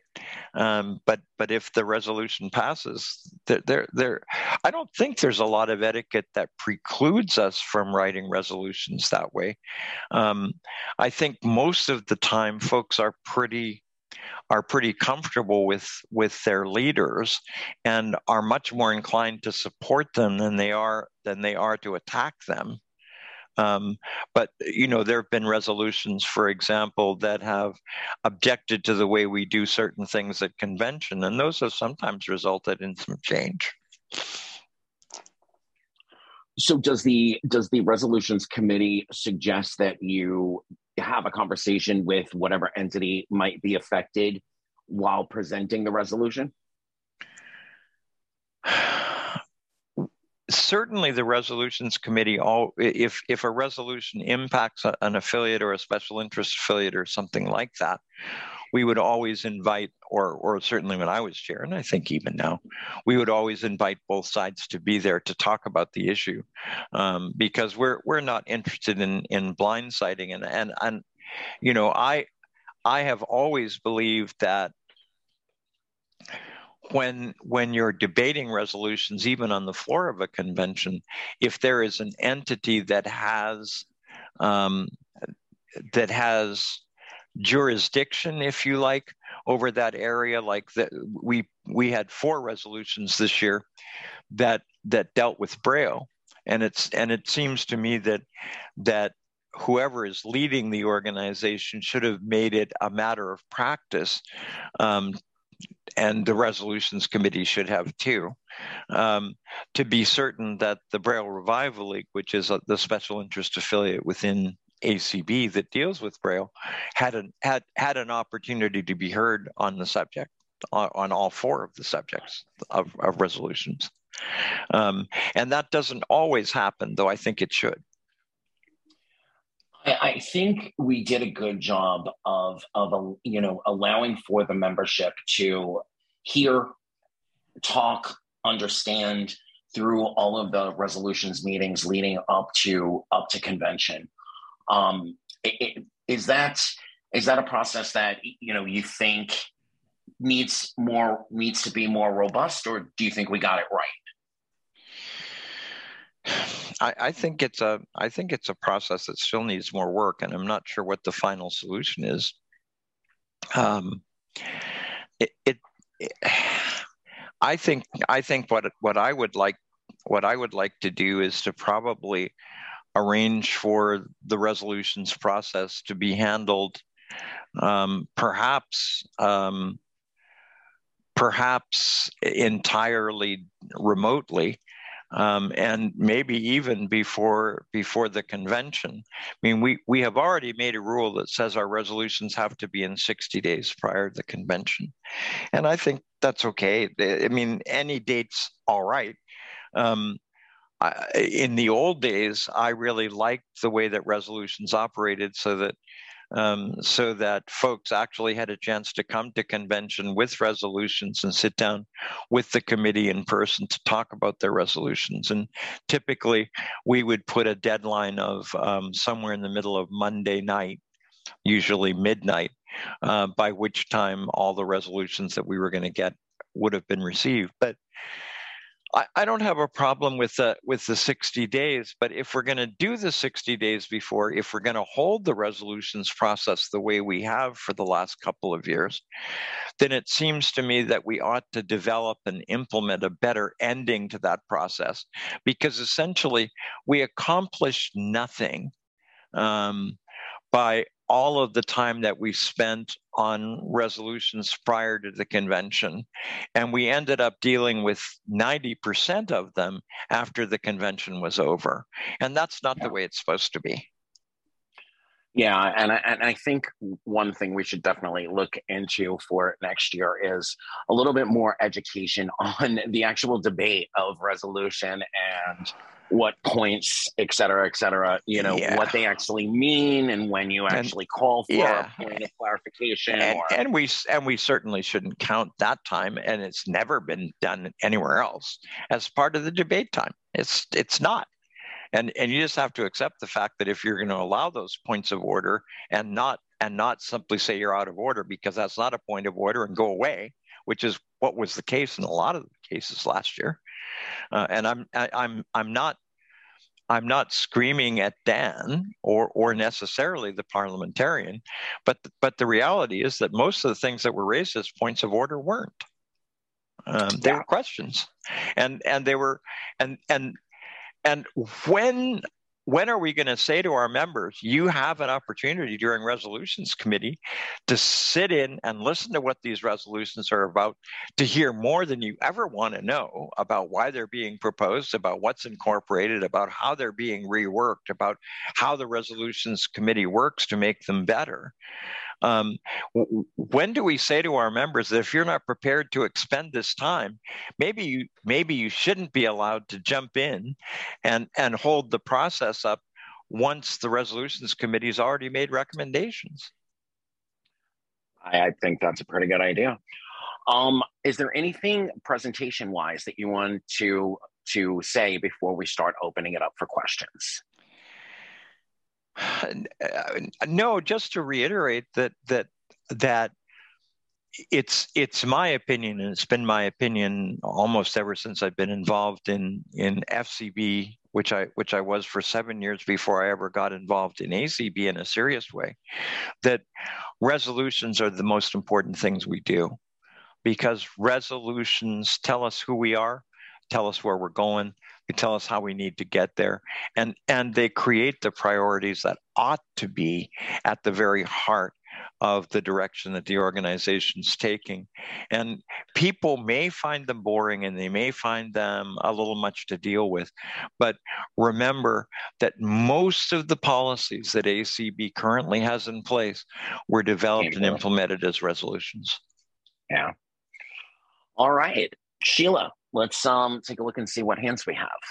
Okay, and Paul, you did have a compliment in the chat where they complimented yes. you on the discussion and said thank you. So, oh, thank you. Mm-hmm. Um, Terry Suarez. Thank you for a great call.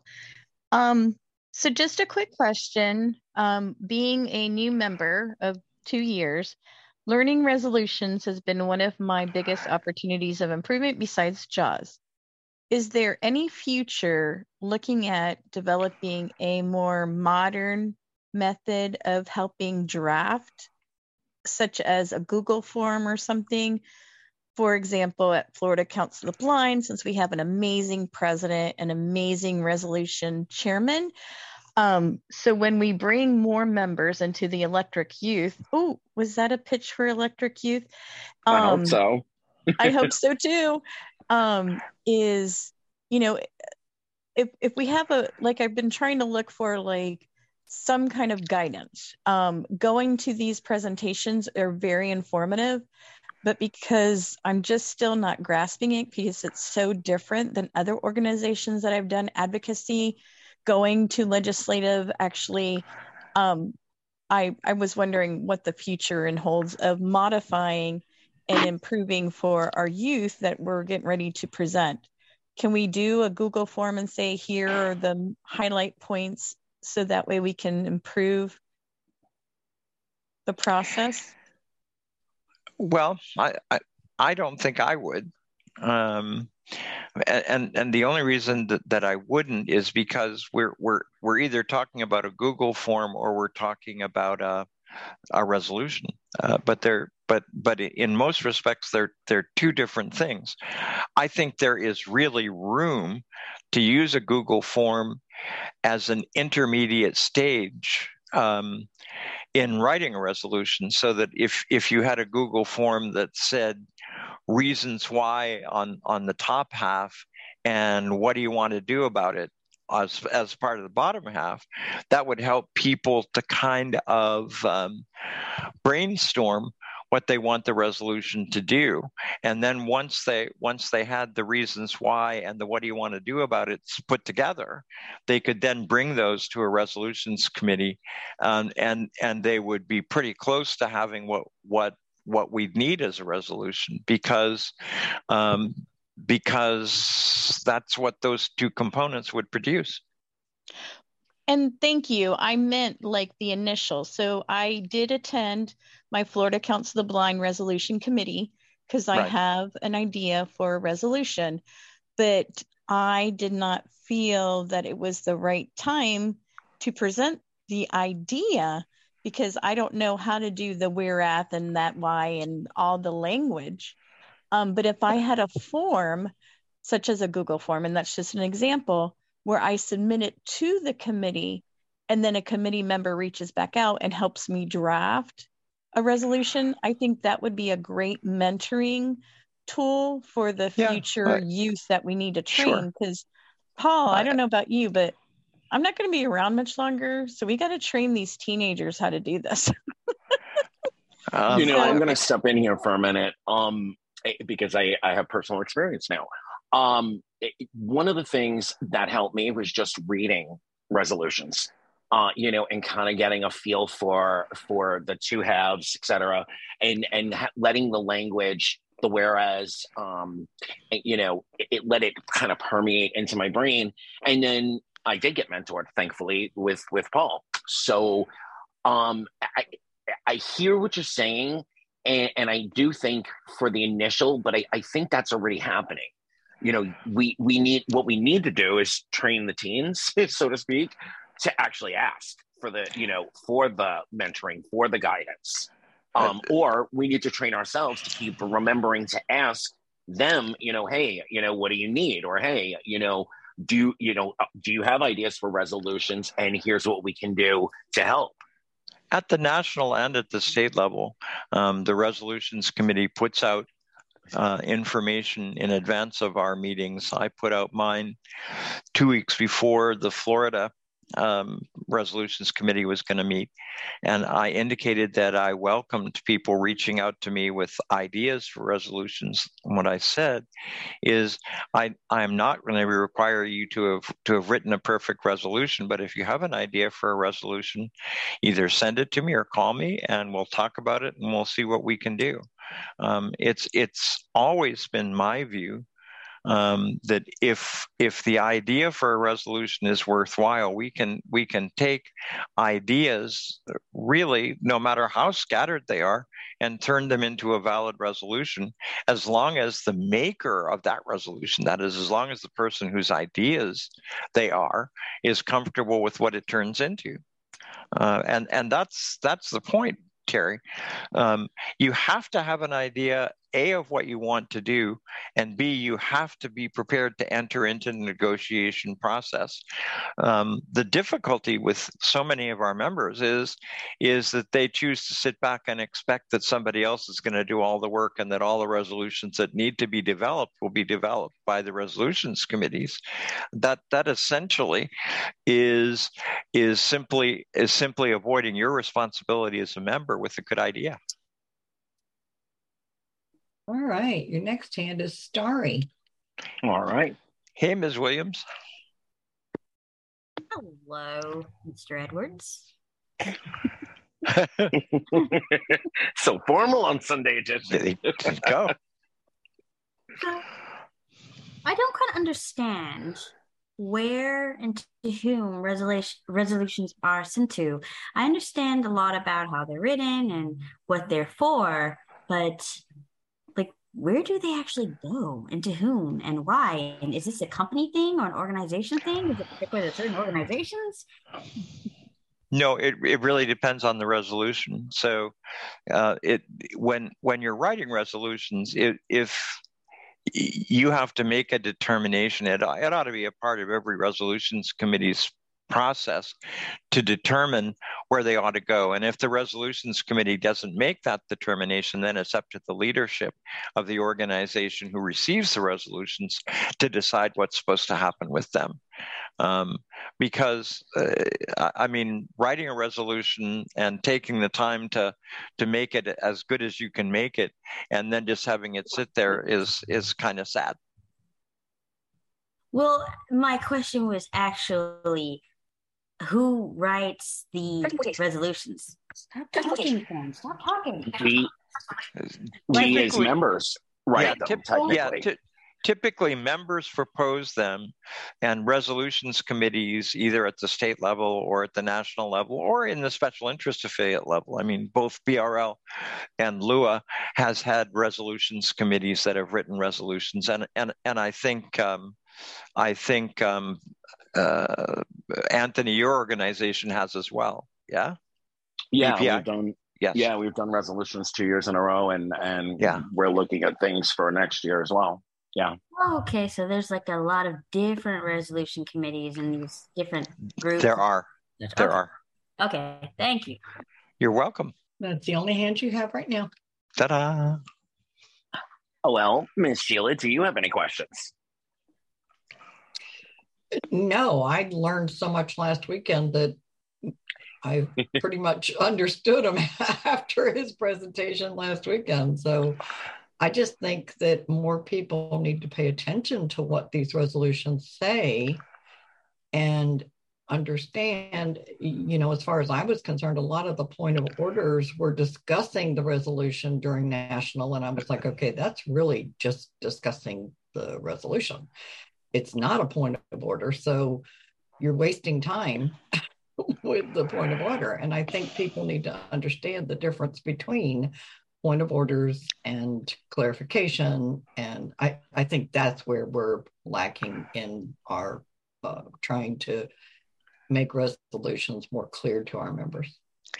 And I think we're also in a transitional period, and I'm not sure where we're going to end up between in person um, uh, ACB meetings and in person FCB meetings and hybrid ones um, and remote ones.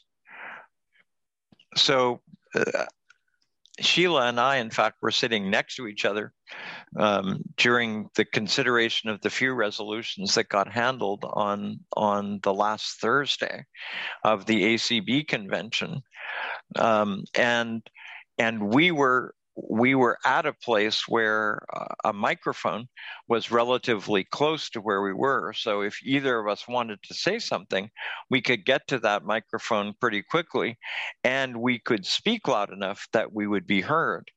When when the in-person part of the resolutions process turned into an entirely remote part, um, all of the who got picked exercise um, became uh, uh, the responsibility of whoever was looking at at the at the list of raised hands.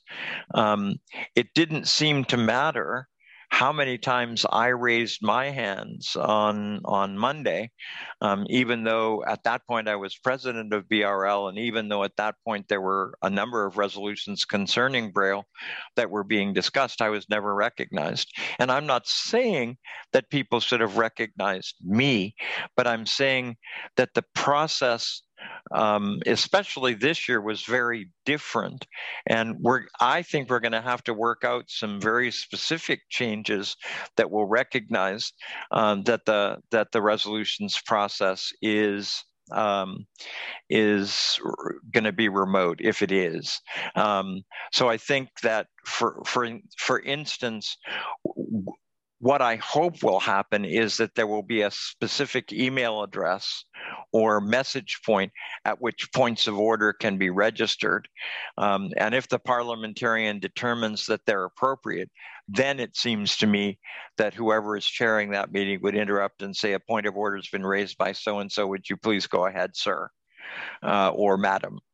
Um, I think sort that, of like Janet does during the big board meeting. She's sort of that point of contact for questions. That's correct. That's correct. Yeah. And I and I think the same thing, the same thing needs to happen um, in in terms of creating a message point that says, "Hey, um, I'm the president of the Braille Revival League, and I think I deserve to, to to have the opportunity to comment on resolutions that relate to Braille. These are the numbers. Um, please, uh, please." Please recognize the special interest affiliate that is responsible for this particular area. And again, I think we there, there needs to be a place where those messages can be delivered and the leadership needs to take account of them not because it's me who's president but because i think it's important that special interest and state affiliates have the opportunity to be involved if in fact that's where resolutions have come from you know one of the places where resolutions come from is from florida and from california who operate pretty robust resolutions committees every year Starry's got Yeah. her hand raised again, Paul. Yeah.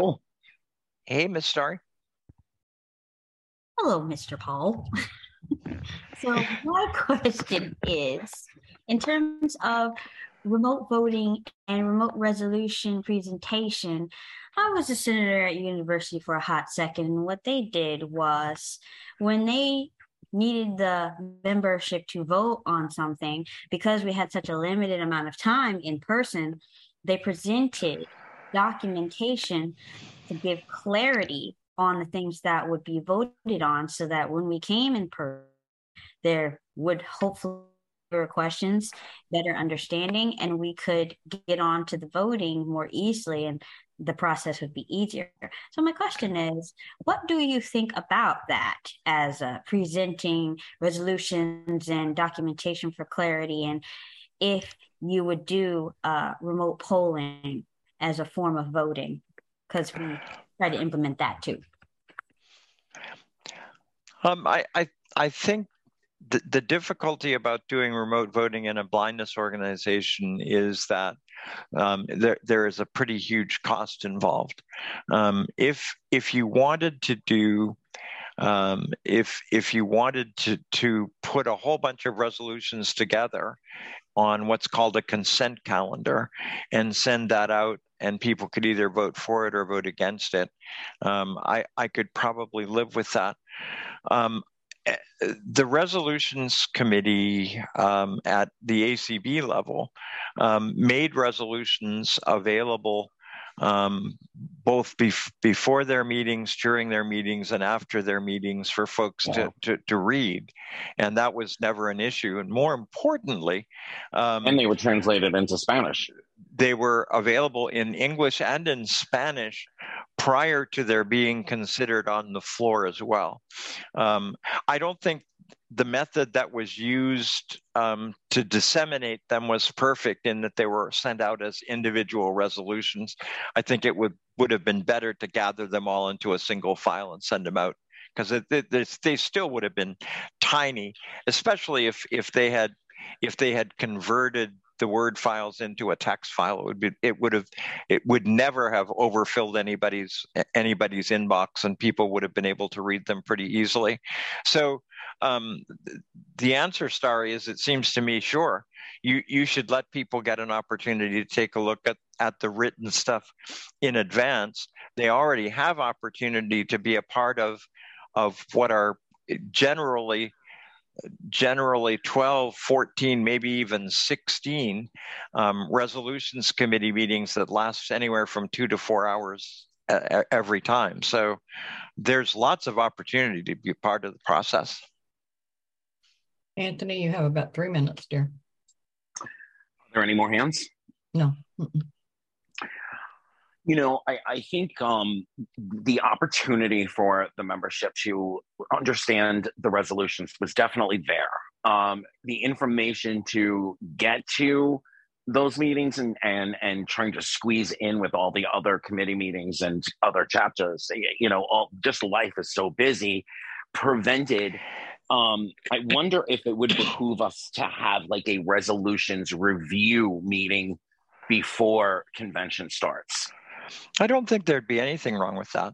Um, I, I, and and we could even have more than one. I mean, I if if if I had my druthers, I would probably pass a resolution that essentially said that that after all the resol- after the resolutions had gone through the whole committee process, uh, another meeting would be held where where um, people would have an opportunity um, to actually vote on the resolutions by at least a show of hands. We wouldn't have affiliate voting, but once once uh, once that that voting had happened, uh, it seems to me you send them forward to uh, the convention with a clear indication that membership have already had an opportunity to look at this. So, do we want to leave it the same? And I would and I would incorporate um, what what the voting results are because they're generally going to be you know sort of 222 to three. Um, yeah. and and if that's and if that's the case, perhaps it would persuade our folks to essentially say, you know, we've already had a chance to vote on these things. We've had a chance to, to, to exercise a democratic process. We don't need to, we, we don't, we don't need to debate this anymore. We've, we've got a clear indication of how our membership feel. Let's just, let's just go ahead and support this and go on. Some, well, uh, this has been uh, pretty darn awesome. Um, you want to give us a preview of Tuesday topics before we leave? I do. It's um, we're going to be doing two things. In the first hour, we're going to be talking about um, what the impact of advertising is on folks who are blind, which is which is an interesting topic because for the first time over the past ten years or so, there have been a few blind folks who've made their way into advertisements, and there have been a few companies that have chosen to provide uh, audio description in advertising, though that's yeah. pretty pretty rare still. And then the second hour, we're actually going to be uh, inviting members of the the mentoring committee that has set up this uh, this mentoring program, the MAPS P program, um, to report on the implementation process, how they're doing, and what they're finding out. Awesome! Looking forward to it. We will be back next Sunday with another great Sunday edition, and um, stay tuned because we will also be covering the audio description gala and producing a one hour lead up special to the gala. So it's going to be a busy November. Uh, keep looking at those lists, and sometime in November, the Sunday edition website will go live. Anyway, thank you, Sheila. Thank you, Byron. Thank you, Gabriel. Thank you, Teresa. And of course, thank you, Mr. Edwards. Have a great week.